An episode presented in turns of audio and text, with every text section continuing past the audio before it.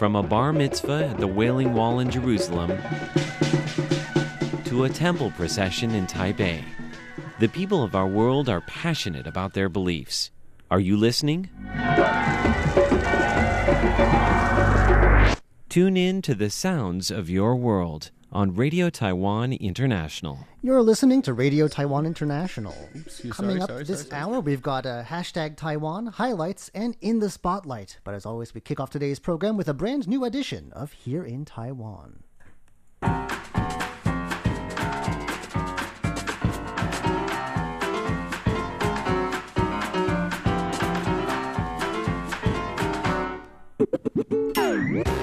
Hello and welcome to Here in Taiwan. If you're just joining us now on our recently launched Facebook live stream, today is Wednesday, April twenty-first. Otherwise, it's now Thursday, the twenty-second. I'm John Van Trieste, and joining me here in the studio today, we've got Alison Chen. Hi. And we've got Leslie Liao. Hello. Coming up next, we'll be telling you about why Taipei's mayor thinks we need to change a whole bunch of our street names in the city. We'll also be telling you about a controversial tourism tax that has been scrapped, at least for this year. And we'll be telling you about why seven eleven is offering reusable cups and in-flight meals. All that coming up next. Please stick around.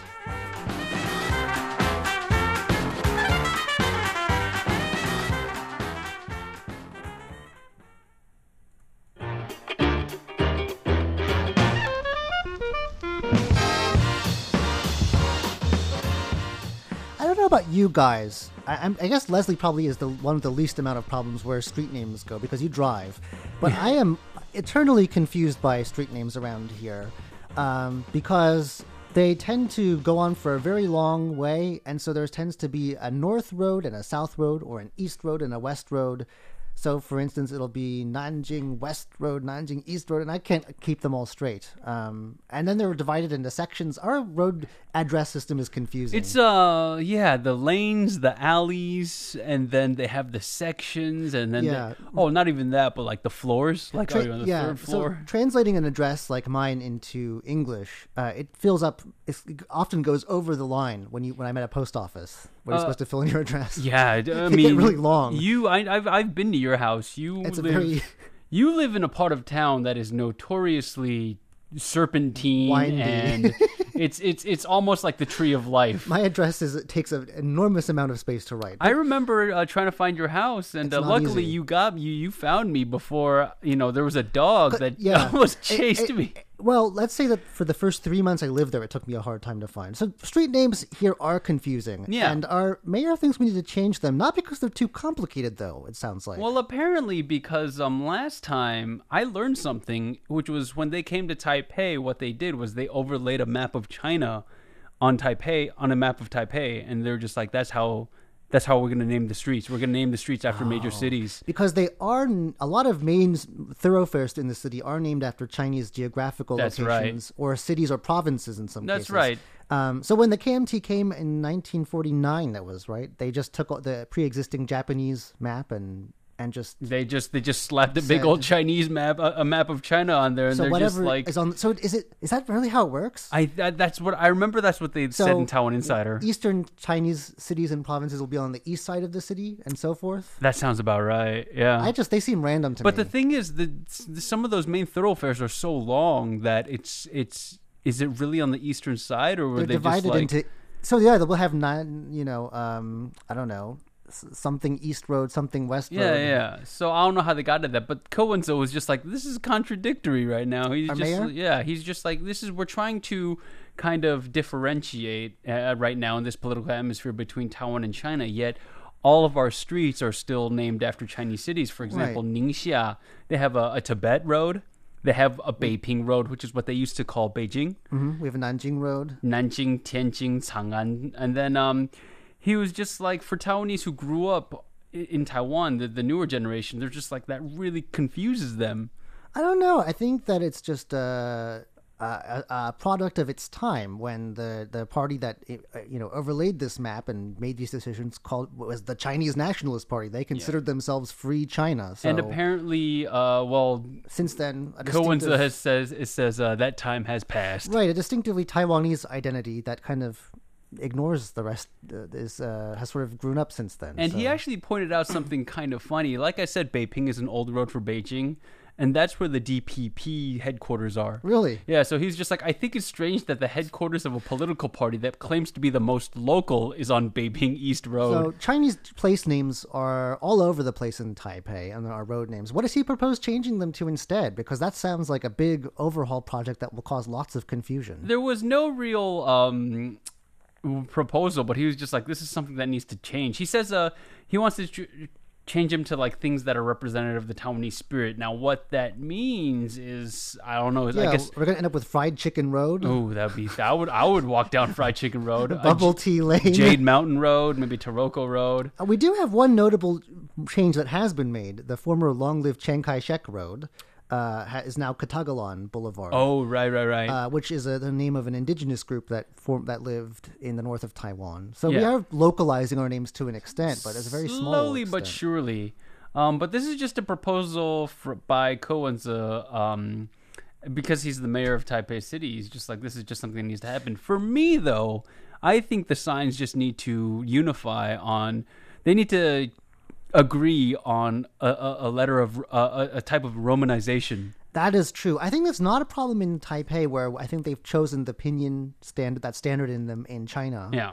Uh, in the in southern and uh, central parts of Taiwan, where people want to not use the, the communist developed yeah, romanization yeah, yeah. system, um, they can they invent their own systems. But they just have some of the most them, interesting and, spellings. And sometimes. Um, You'll go along the road and the spelling will change as you go because they're they're inconsistent with one another. Yeah. The same road can be spelled three different the, ways. Well, the same characters in Chinese language can Stay be interpreted same. into three different romanizations, right? right? They, yeah, they are very inconsistent about it. Jendolari mm. says beef noodle soup road. I mean, I'm not against that. I'm not against that. Uh, let's see what else she says. She said, a few months ago, I decided to do some Google spying and see if I could find my old pen pal's address on Street View. It took me a while to figure out on the streets and lanes and the different romanizations. Yonghe City in the nineties, Yonghe with an H E in the twenty twenties. Really? Is that true? Yeah, it used to be spelled differently. Huh. But I found... It used to be Yonghe, now it's Yonghe, which is the Chinese standard. And, I have no idea. You um, see, that's what drives me nuts. Yeah, they can't really make up their... And to the average everyday person who just uses Chinese characters, it's all the same. It doesn't make any difference. Yeah. But, We're so, left here scratching our heads. Yeah. Uh, yeah, well, I don't know. Not a necessarily bad idea. Just as, probably an expensive and confusing one.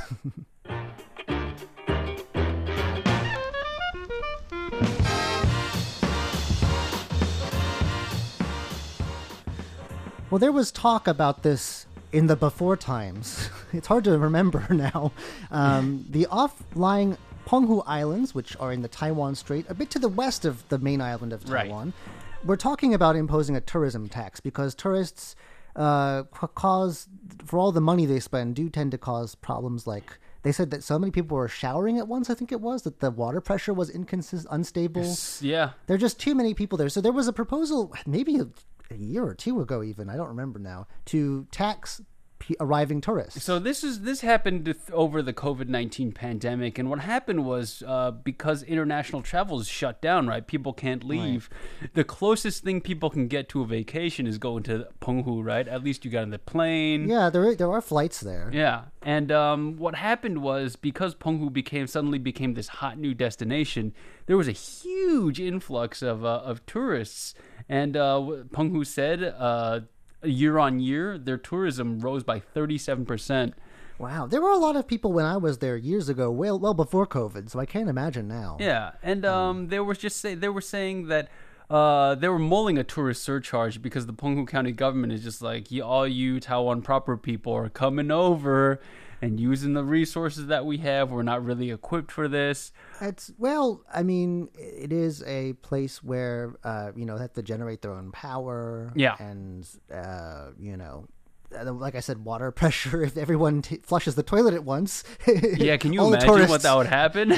So for locals, it does cause some headaches. Also, there is, in some areas, pretty bad traffic crowding, with scooters especially. Have you ever been to Penghu? I have. Okay, how was that? Um, have you been? I have not. Really? Yeah. Um, like I said, uh, it's definitely a place you need your own wheels to get around. Okay. Also, uh, don't be dumb like me. The boats to other islands only leave once a day. Oh. So I missed them all, and I was just kind of stuck in an area that I could walk around where there wasn't much going on. It was kind of boring. Oh. But uh, if you have your own set of wheels and don't mind uh, the occasional traffic jam, it's not bad. Yeah, and then um, this comes off hot on the heels of um, what they call the Fireworks Festival in Penghu, which is an oh. annual event. Not to be confused with the Fire Festival. No, no. Oh, no, no, no, no, no, no. We want to stay away from that that um, kind of branding, right? Um, I was I've, I saw the fireworks show. It was actually uh, impressive as far as fireworks shows go. But why, I have to say, why is Penghu getting known for fireworks? Or is... They've been doing it for years every summer, and is it's, that a, right? it's a nightly show, pretty much. No idea. I went there for like before. And then I what? think it's it's the first time first time they held that event. Oh, the fireworks festival. Yeah, yeah they've had a fireworks festival. How long ago was that? That was years, about at least yeah. twenty years, I think. It's been going really? on for a very long time. I was there six years ago, and it was there. It was there? Yeah. I mean... So there's a lot of things to see and do there, obviously. Uh, so why why have they decided now against, uh, in this year of, the of you know, such unprecedented traffic, to well, not impose the surcharge? Sounds I, like a bonanza. I mean, there were people just, uh, a lot of backlash, right? They were just like, well, how are you going to impose this tourism tax on us when, mm. you know, we're all part of the same, same country? And uh, the Fireworks Festival is coming on right now. And they kind of have, um, they've monitored the situation, and they are kind of like getting used to it. They've expanded uh, ferry capacity by thirty percent. Hard to get a ticket. Hard to get a Hard ticket. Hard to get a ticket. So if you go there now with your seasoned experience, John, I'm sure you'd know how to get a ticket, though. Yeah, I mean, it's not difficult, but it's it is kind of though. And now they have about capacity. Uh, twenty thousand hotel rooms per night, and I think there was just they just need an, an adjustment period. Uh, to get used to all this so influx. So many people. So many people. There were so many people, like I said, six years ago, so I really can't imagine now. Oh, how... in the time of COVID? I, I have no when idea. No one can go anywhere else. Yeah, yeah, yeah. It, it just must be so... I oh. mean, everyone who would have gone to Thailand and the Philippines and Vietnam and all those other beachy destinations, Penghu is the only option yeah, now, except this, Palau. But... This doesn't mean there's no tourism tax, but they said, we will monitor the situation to determine a fee policy, and it would affect a lot of people and requires thorough deliberation. I... And that's coming mm. from uh, the Penghu County government. I bet that probably gets tacked on to your... ticket, either airfare or... Because there are departure taxes in other countries, and they just tack it onto your airfare, don't they? I have no idea. If you ever look at when you book a ticket abroad, uh-huh. they're always like airport departure tax. Oh, so I, I never... That, yeah, you get you, you that gets sent on to you. You don't pay it directly, though. It's part of your ticket. I, I never imagine, looked that closely, John. I imagine that's probably what how they're going to be able to enforce that. Huh. Uh, yeah. I, I don't think they were planning on...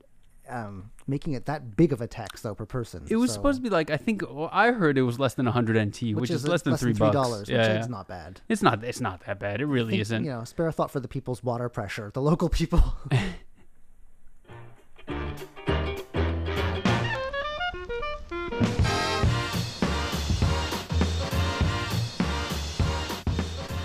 They say that Taiwan seven eleven has everything, everything you could think of. I've seen uh, one near me has a bookstore inside of it. Oh, yeah, I've seen those. There's one that I've seen, uh, a different convenience store chain that has a dancing robot. What? Yeah, a robot to welcome guests. Um, I've seen ones that have, you know, automated ice cream machines. They've got everything. Have you seen the one with the beer tap inside? Yes. Okay, they're just checking. I have I have partaken if, of that many times. If anybody tap needed to know beer. about that, it's you, John. So uh, I just want to make sure. Unfortunately, not near where I live. But they they they keep coming up when you think they can't come up with anything else, with something else. And this time, oh goodness, we are so longing to travel again. You know, the experience of, of, of having our borders open and being able to fly the friendly skies, to the point where they're now offering, get this, in-flight meals, as though anyone missed in-flight meals. one hundred ten percent. They are offering, uh, well, seven eleven is partnering with Starlux Airlines, which, to be fair, it's supposed to be a luxury airline. It's a bit ritzy, yeah. And they're, uh, they're partnered with, like, Michelin-starred restaurants to offer you, like, finer dining experiences. But I don't know how much... a Michelin-starred meal in the air can be like can be compared to it's what you get to restaurants. It's a microwave meal. It is a microwave meal. Very true. Very true. So it's just that that's what's going on. Like um, I don't know what to make of it. Like people are missing the thrill of flying so I'm much that they're willing to eat airplane food, food when airline food was just the butt of every joke, right? It's always it's like, just what's like what's the deal with what's the airline the, food? Exactly. Um, and now it's what's the deal with us? We're buying it apparently. Among the offerings are roast pork rice, Thai milk tea, oolong ice cream with chocolate chips, and what, whatever V D S carrot juice is. I'm not sure what that what, mm. what V D S is. Carrot juice. Um, yeah, so this is... Starlux apparently initially worked with a restaurant chain called Hutong, and they were recognized by Michelin in some capacity. And, um, you know, they... they I, I guess Starlux was just like, we got to do something with all these airplane meals. I guess they're not flying very many people very many places, so repackage them as seven eleven yeah. meals. There you go. People will buy them from the frozen food section. And... And uh, we got another story about something happened in Taoyuan in the seven elevens. Yeah, what's going on, Allison? The seven elevens there are going yeah. eco-friendly. Yeah, Taoyuan City Hill cooperate with seven eleven, so you can rent um, Echo Cup in seven eleven, and you will get some discount Ooh. if you rent the Echo Cup to reduce the single-use cup, because tomorrow is the World Earth Day. Oh, it's oh. Earth Day today. Ooh.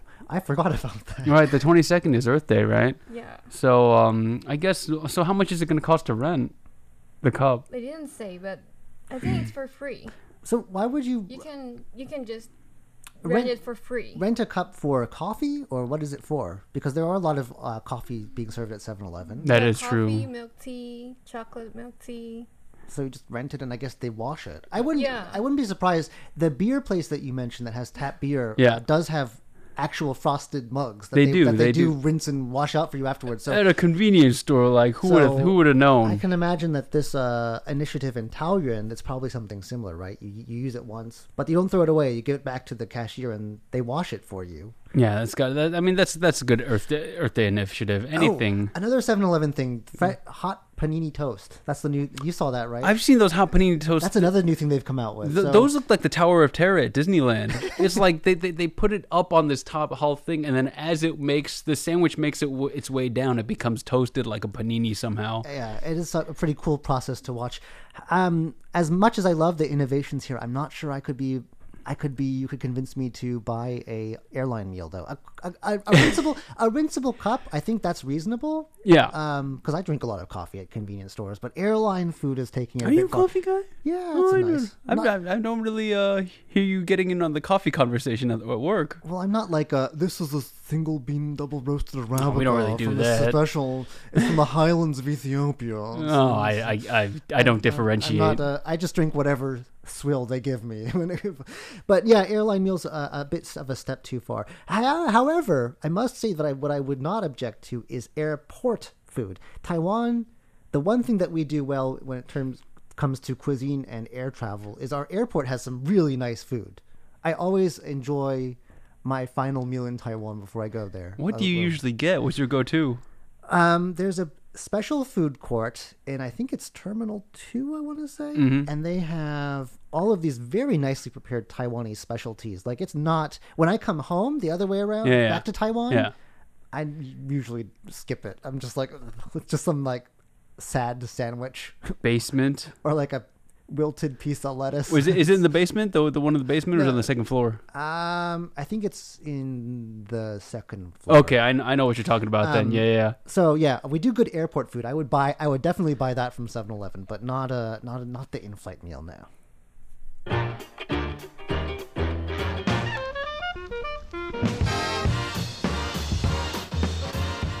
Speaking of Earth Day and being eco-friendly, I don't know if you are familiar with the Taiwanese uh, beer brand Taihu Brewing. They also have some very lovely tap houses here. It's very hard not to know them at this point. They're nice. Um, uh, a bit high alcohol content for my like my taste, but I do appreciate them. They're a bit pricey, but uh, an, uh, you know, a pleasant environment. Mm-hmm. Um, one of their tap houses here in Taipei for Earth Day has unveiled art. New artwork, completely. They've redecorated the place, and it's all made from ocean trash. Oh, wow. Wow. So we have to often talk on this program about how much people in Taiwan love to clean up our beaches, volunteering, you know, to pick up the nets and, you know, bits of bottles and broken glass off the beaches. That's a pretty popular way to spend a day volunteering here. But then what do you do with it? Because doesn't it just end up, instead of in the oceans, in a dump? It, or just so, kind of finds a way, its way back to the yeah, ocean? Maybe. Um, but the, the the solution the owners of this this bar have come up with is using, well, more than a dozen items, including, uh, let's see, recycled fishing nets, plastic, and nylon bags hauled out of our seas to make a lot of very interesting artworks, including a surfboard. I don't know how they made a surfboard out of all that wow, stuff. Wow, I see a jellyfish. Yeah, um, and it's all marine themed. They added a little, like a driftwood thatch and some bamboo baskets to give it a kind of a beach bum sort of a vibe. Mm-hmm. Um, but yeah, this is in our uh, Ximending, uh, Driftwood Ximending. That's the name of the bar. Mm-hmm. And yeah, the colorful jellyfish you mentioned are also made from beach detritus, although it doesn't say what kind. This new decor is part of a collaboration between the bar and a group called, which I didn't know we have, called Thai Wonderful Recycle Company. I like that. Which is established by two foreign residents here who love surfing on the East Coast and so obviously care about marine, you know, in the marine environment and uh, the health of our oceans. So uh, they have, using their craft skills, which uh, I admire them. I, w- I failed at kindergarten crafts even. I would... these, yeah. these people are like taking real serious marine trash and turning it into uh, decor that actually makes you feel like you're at a beach sort of tiki lounge. I am I am pro. I uh, I think um, I think ocean waste is one of the one of the more um, pressing issues that we don't really get a lot of attention because we don't really see it. There are some pictures. Why don't you uh, link it to our yeah. our uh, live stream? So I sent it out there, and then um, the, the the picture of the jellyfish that fascinated me is right in there. But what about they used to make it? Um, Is it like plastic bags? It looks like fishing nets or nets of some sort, but I'm not sure what that top is. It's, that it's very creative. It looks like a p- plastic sheeting, maybe. It do look like, it does look like I a mean, jellyfish. Better though. In the walls is art than in the stomachs of various sea creatures, right? It, it does look like a tiki bar, though. I must I know, say it's this fancy. this read. Designed a bar, it does look like a tiki bar. And they did this just for Earth Day, which, as we mentioned, is, well, depending on when you're listening, either tomorrow or today. Yeah, and I think uh, Earth Day is something that we need, everybody needs to be uh, yeah, aware of. Yeah, I use too much plastic. I mean, I'm trying to reduce, but at the same time, sometimes I don't think it's your fault. It's just like if you want to get like a sandwich, it still comes with all not, that plastic cellophane. You can't not. You can't. There's no no. I don't want that option. Yeah, bu- buying buying uh, any kind of vegetable, plastic, uh, packaged meats. You know, you got the styrofoam and the plastic. Uh, it's it's it's mind boggling. And then uh, the guilt I feel for mm. putting that much waste back in the ecosystem. I definitely, yeah. I don't think that like, and I don't think that like biodegradable plastics are as big of a deal here as they are elsewhere. I'm so. not sure. They they do try and implement biodegradable plastics, but I saw a news story the other day about how they're using the wrong kinds, and Taiwan doesn't have the conditions to induce. Don't have the conditions yeah. to make the plastic break down or uh, to produce that kind of plastic or, or or to make the plastic break down. What are we too wet? It's too I think damp? It's too wet, and then we don't and then if we wanted to artificially induce those conditions, we don't have the infrastructure in place yet. Uh, so it needs to be in like like certain yeah. temperatures and stuff like that. And I also read a thing about, you know, those uh, disposable cups that are supposedly made out of paper. But uh, supposedly, they, can, they have a plastic coating on them often. And th- I, this was a Taiwanese report, and it says that our recycling facilities can't use that. They just get th- they tuck it out of the pile. No, don't tell me that, because it has a thin plastic. Don't sort of, you know, like Dixie that, cups, John. That sort of a thing. Yeah, yeah, yeah. Yeah. So, yeah, a lot of things we can we can do our best. That's all we can do. But, I, yeah. but like I said, uh, better on the walls as artwork uh, than than in the in the landfills and the garbage. I bet you this stuff could sell for millions of dollars at a show, and just be like, oh, if you, if you go to the right place, I, I I'm I'm right I'm right with you on that. Art shows. Put it next to a Jackson Pollock being yes. like, next our next item. Oh, I really sense the postmodern angst of this work. All right, well, that just about does it for today's edition of Here in Taiwan. Thanks so much to everyone who joined us and left a comment. I am John Van Trieste. I'm Leslie Liao. Don't go anywhere just yet. Up next, it's hashtag Taiwan highlights and in the spotlight.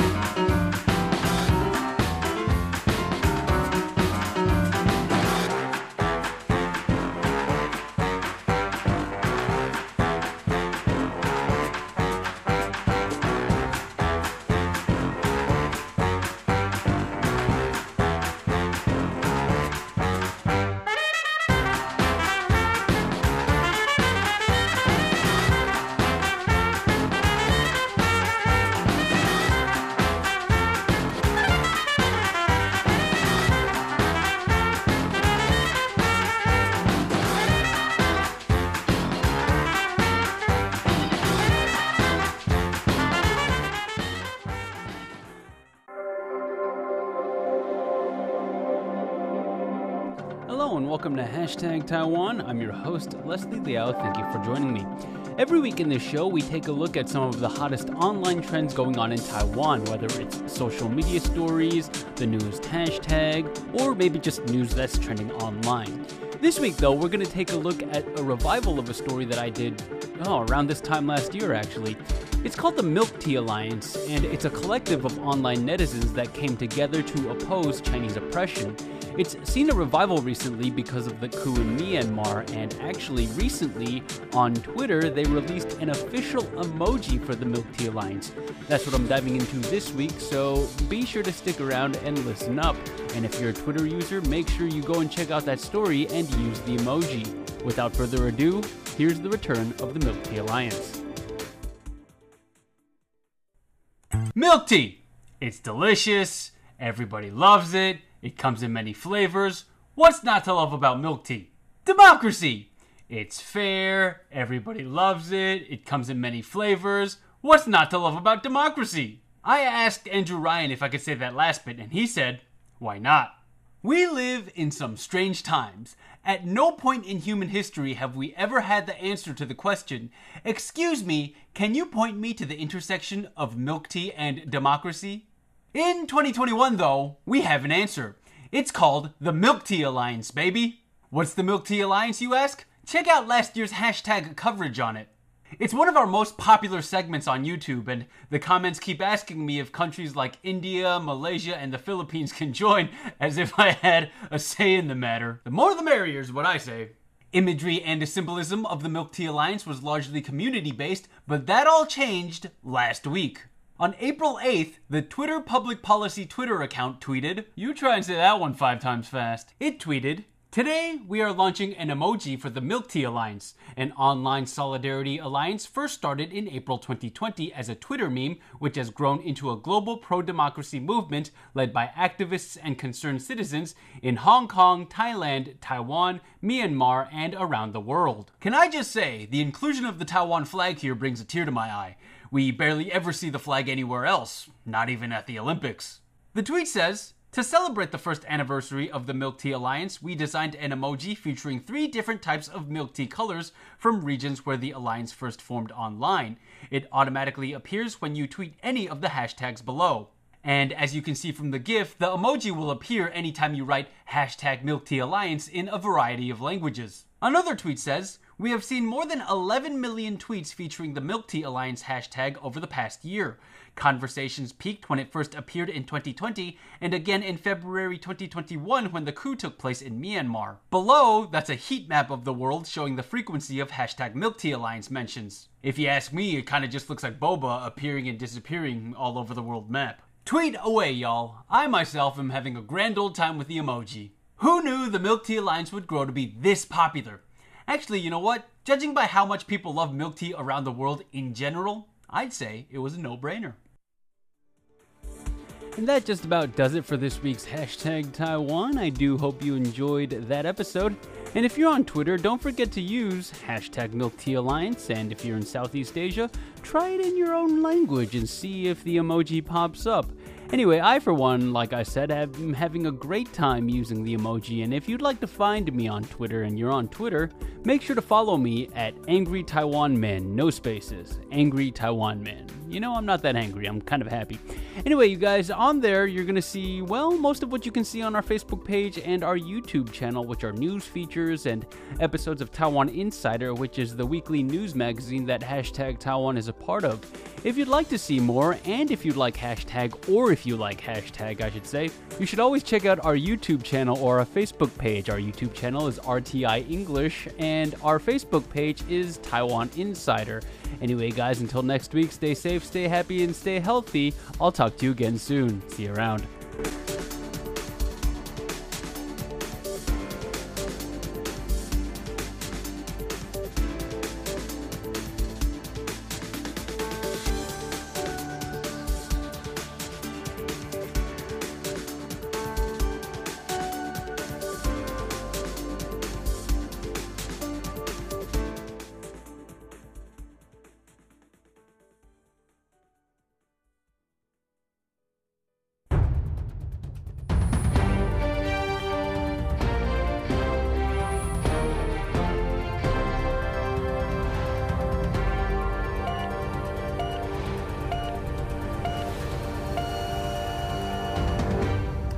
Big news this week, Taiwan is allowing more people to get COVID vaccinations.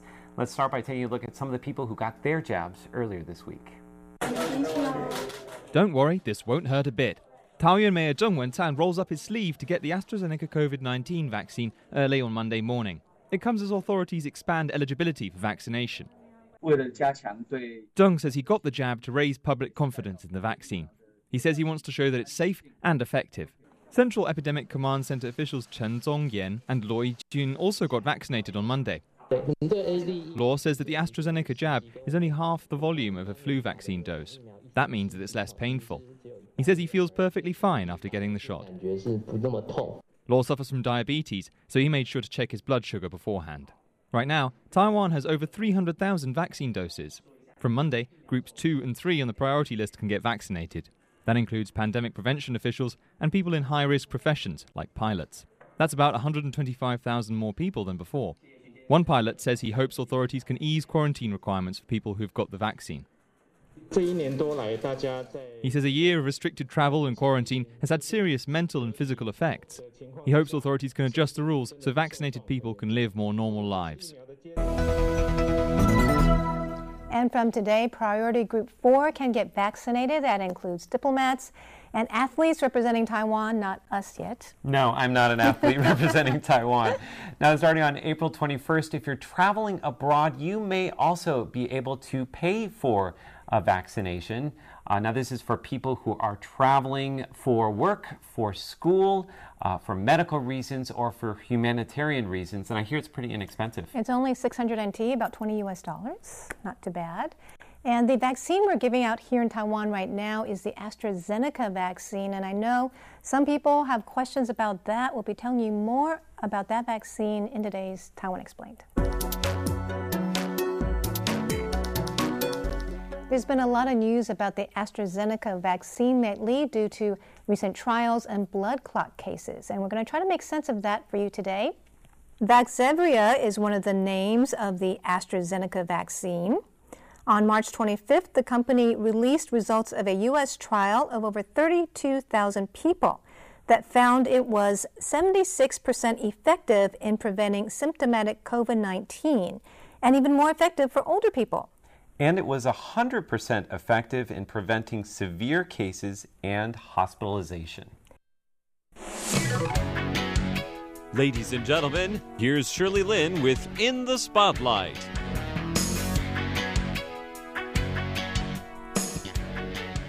Welcome to In the Spotlight. I'm Shirley Lin. Now, today my guest is Alicia Chen. She's a journalist covering all sorts of international issues, and uh, she actually reports for the local media as well as, you know, international media. So um, let's meet Alicia. Hi, Alicia. Hi, Shirley, and then uh, hi, everyone. Thanks mm. for having me today. Yeah, thanks. Thanks for coming over after work. I think... Uh, Someone I interviewed before said I've got to interview you. And I think the issue that really jumped out at me is that you're a journalist who really cares about refugee issues around the world. What, why is that? Is there something about your character or something that you, I don't know, encountered when you were younger or something like that? I can say that it was the time when I um, was doing an exchange student program in Spain. So I that was the the first time I lived abroad. It was two thousand sixteen. Um, at the time that um, the European refugee issues just hit a deadline, I right. get a lot of uh, global attention. And I was in Spain, and I feel like uh, that was my first time to hear the, the, the term refugees. Um, so I started exploring, you know, reading more news, doing some research, but I still feel that it's the issues that are be far away from, from, from my my experience and my, my background. Um, until I met a person uh, in in Spain. Um, he worked as a chef on a refugee rescue boat uh, at the Mediterranean. And he, he works for the um, Doctor Without Borders. It's um, a international N G Os and who uh, focus on like humanitarian um, assistance and uh, medical, um, yeah, me- mainly medical assistance. And I was amazed by his work, and I also was really shocked at what he experienced when he worked on the boat. Mm-hmm. Um, so I got a chance to um, uh, to to get on a boat uh, while uh, it's disembark uh, in Spain. So I interviewed the crew on the boat, and then um, in Spanish, in Spanish and in English. I have to say, my Spanish is not, not that good, and, uh-huh. um, but uh, uh, I mean, I can still manage to to interview a couple of people there. Uh, especially those who can't really speak English to me. Uh-huh. Yeah. And so I was there, I was on a boat for three days. I didn't meet any refugees at that time when I was there. I only talked on the to boat. them on a boat. I was there with the crew. Yeah. Um, but that was already um, a big thing for me. I was really young. I was not a reporter. I, I haven't graduated from the university. Wait a minute. Yeah. You were not a reporter yet? No, no. You kind of just did it out of curiosity or something? I just feel like I should do something for this. I feel like um, I know that the, not so many people, especially people from Taiwan, had this experience to True. literally being on that boat, on a refugee rescue boat. So I was like, I was thinking that what what I can do. Um, and that's why I feel like, okay, I want to write a story. I want to cover a story.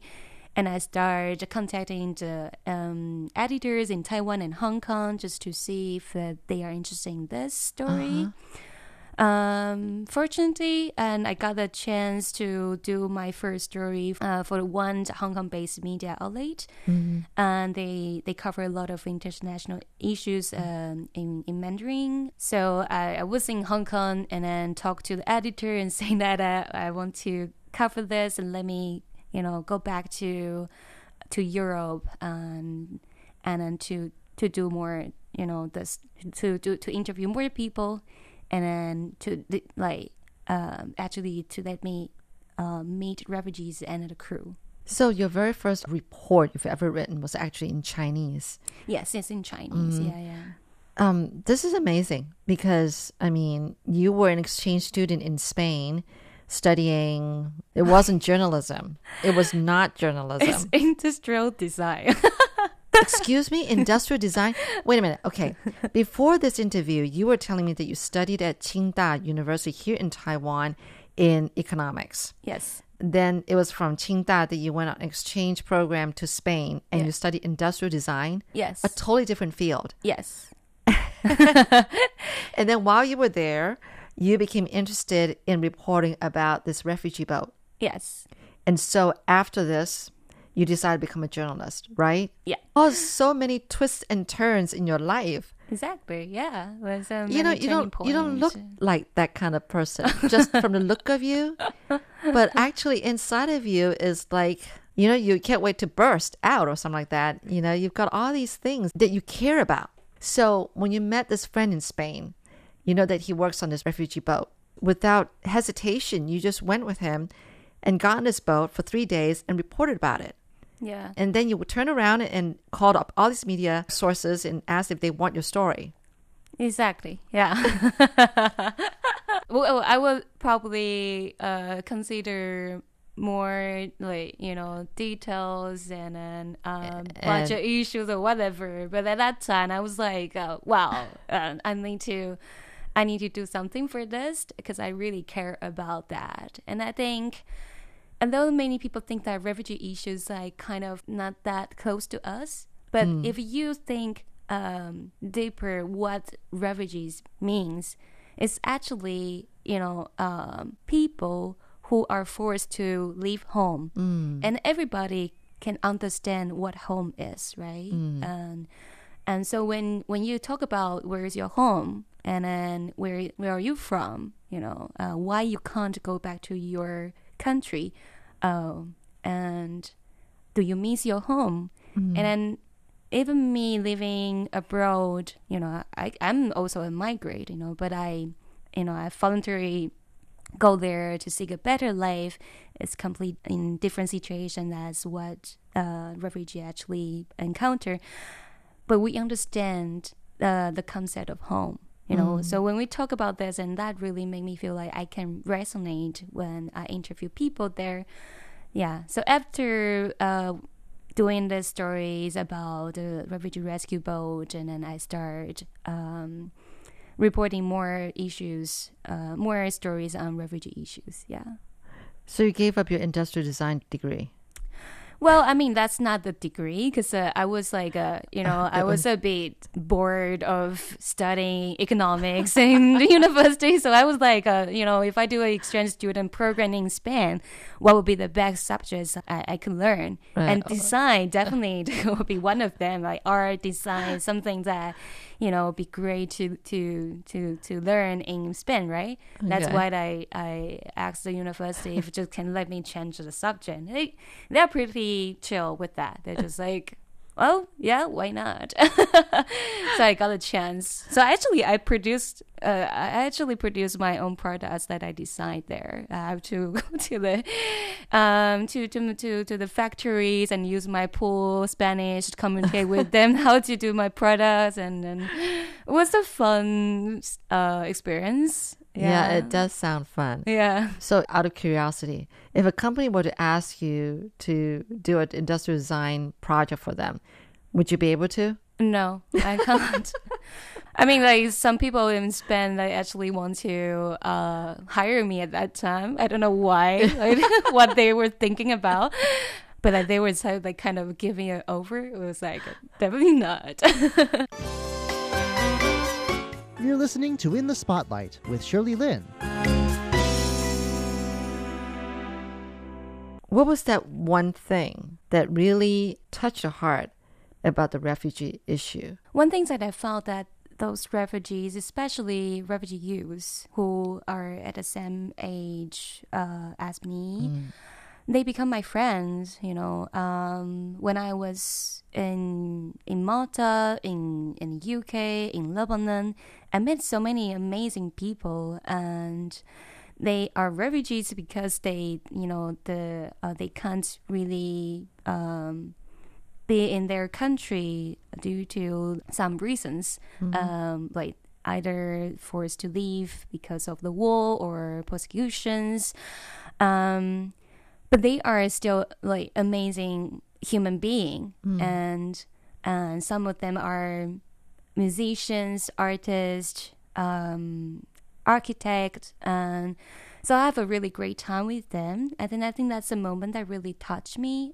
Um, I remember when I was in the U K, I was in a hol- uh, um, Halloween party. Mm-hmm. And then um, many people were there, students and from different countries. And then um, I met one um, classmate. Um, he's from Syria. Mm-hmm. And then that was the first time uh, I met him. And we started dancing there. Mm-hmm. And then we danced and then we chat. And then it's like that. That's a, a really pure human connection. But he was there not because he wants to pursue this semester's degree. It's because that's the only option that he has uh, to leave his country. Um, so that re- that that's really strike me mm. um, to continue working on these issues. But I think on the other hand, I can resonate a lot um, as a Taiwanese. Um, although I... Like, since I was born, I haven't met any uh, issues that will uh, uh, kind of threaten to my safety. Um, I have a really peaceful life, and then my family take you know take care of me very well. But we always face this kind of threat um, that maybe one day we might have to leave our home to, you mm. know. Um, Especially recently, we can see what happened in Hong Kong mm. um, in two thousand nineteen, and till now, many people have left, and then many of them came to Taiwan yep. uh, to seek a safe haven. Taiwan now as a safe haven for those Hong Kong refugees. In the near future, mm. be the case that we have to seek a safe haven in other countries. Wow. So that's the way that I feel like I'm so uh, much into this topic. Mm-hmm. Yeah, because I think everybody kind of like um, have this sense of, I don't know, displaced or loss mm-hmm. of being, feel, feel being home. Like, mm-hmm. yeah. So yeah, I know. I, I really felt, uh, it really hit me hard because I used to live in Hong Kong, you know, for oh, six and a half years. This was wow. when I was in elementary school, but Um, to think that and you never, never would have thought that one day Hong Kong was going to become like the way it is now, you know. And it's kind of sad, it is. So you've made some friends with some of these refugees. And in fact, uh, even though they're dis- displaced and uh, you still keep in touch with them and everything? Yeah, basically, because, uh, you know, on social media, it's not that difficult to keep in touch with them. And after the outbreak of the pandemic, and I had a call with some of them, and I met in, in Europe and uh, in Lebanon, just to check in, uh, you know, um, check, check in with them, yeah. to know what happened there. Yeah. Well, it's so good to the, know that uh, even though they're refugees, that they still have access to electronics. Yeah, yeah, yeah, kind of, yeah. And you can still, yeah, you know, I mean, get in, I mean, keep not, in touch online. Definitely not all of them. Okay. Yeah, uh, as I say, that they're youth and then they are educated, and so they can okay. kind of manage it to You're settle. Right. Yeah, in a certain they're actually country. Educated young people. Yeah, and they're just being some- displaced because of political reasons or whatever. You're right. I feel like I sometimes think that refugees equal to poor people. Yeah, I think that's many you know? people that, that think uh, in that way. And, and I think that's also reasonable because that's how most of the media outlets and the portrays. That is true. That's and, the kind of refugees we see yeah. on in, in the news. Yeah, exactly. Yeah. Right. But that's not the case. I mean, that's definitely they, part of uh, truth. To me, Alicia Chen has a soft heart. And that's why she wants so much to be the voice for the refugees. Definitely, she let me see more clearly the ignorance in me about political refugees and how much need there is in helping them. Honestly, I don't know what I can do, but letting Alicia voice out her views about the issue, hopefully, is one way of helping her. Do join me next week as she talks more about her refugee reports and her thoughts about it. For In the Spotlight, I'm Shirley Lin.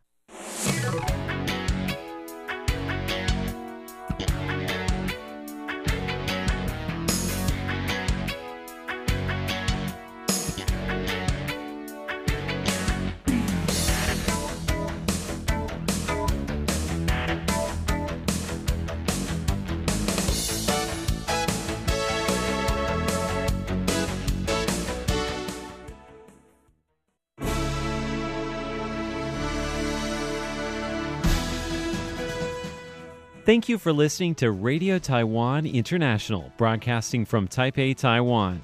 Check out our website at english dot r t i dot org dot t w. Again, that's english dot r t i dot org dot t w for the latest news and features from Taiwan. You can also listen to our programs and watch videos as well. Our sixty-minute English language program can also be heard every day at the following times and frequencies. In southern China and South Asia from sixteen hundred to seventeen hundred U T C on nine four zero five kilohertz. Again, that's in southern China and South Asia from sixteen hundred to seventeen hundred U T C on nine four zero five kilohertz. And in Southeast Asia from oh three hundred to oh four hundred U T C on one five three two zero kilohertz. Again, that's in Southeast Asia from oh three hundred to oh four hundred U T C on one five three two zero kilohertz. We'd love to hear from you. Please send your comments to P O Box one two three one nine nine, Taipei, Taiwan. Again, that's P O Box one two three one nine nine, Taipei, Taiwan. Or send an email to r t i at r t i dot org dot t w. Again, that's r t i at r t i dot org dot t w. Also, visit us on Facebook. The address is fb.me forward slash Radio Taiwan International. Once again, on Facebook, we're located at fb.me forward slash Radio Taiwan International for videos, photos, and news of interest from Taiwan.